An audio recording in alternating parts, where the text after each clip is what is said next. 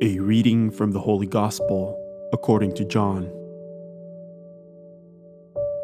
Jesus said to his disciples, Amen, amen, I say to you, you will weep and mourn while the world rejoices. You will grieve, but your grief will become joy. When a woman is in labor, she is in anguish because her hour has arrived.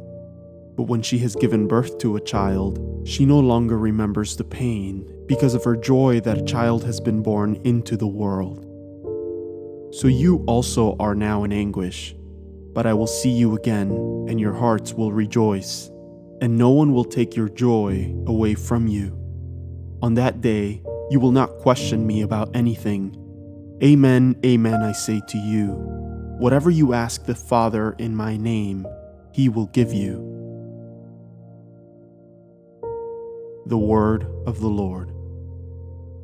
Thanks so much for listening. Please share these gospel readings with your friends and loved ones. Have an amazing day.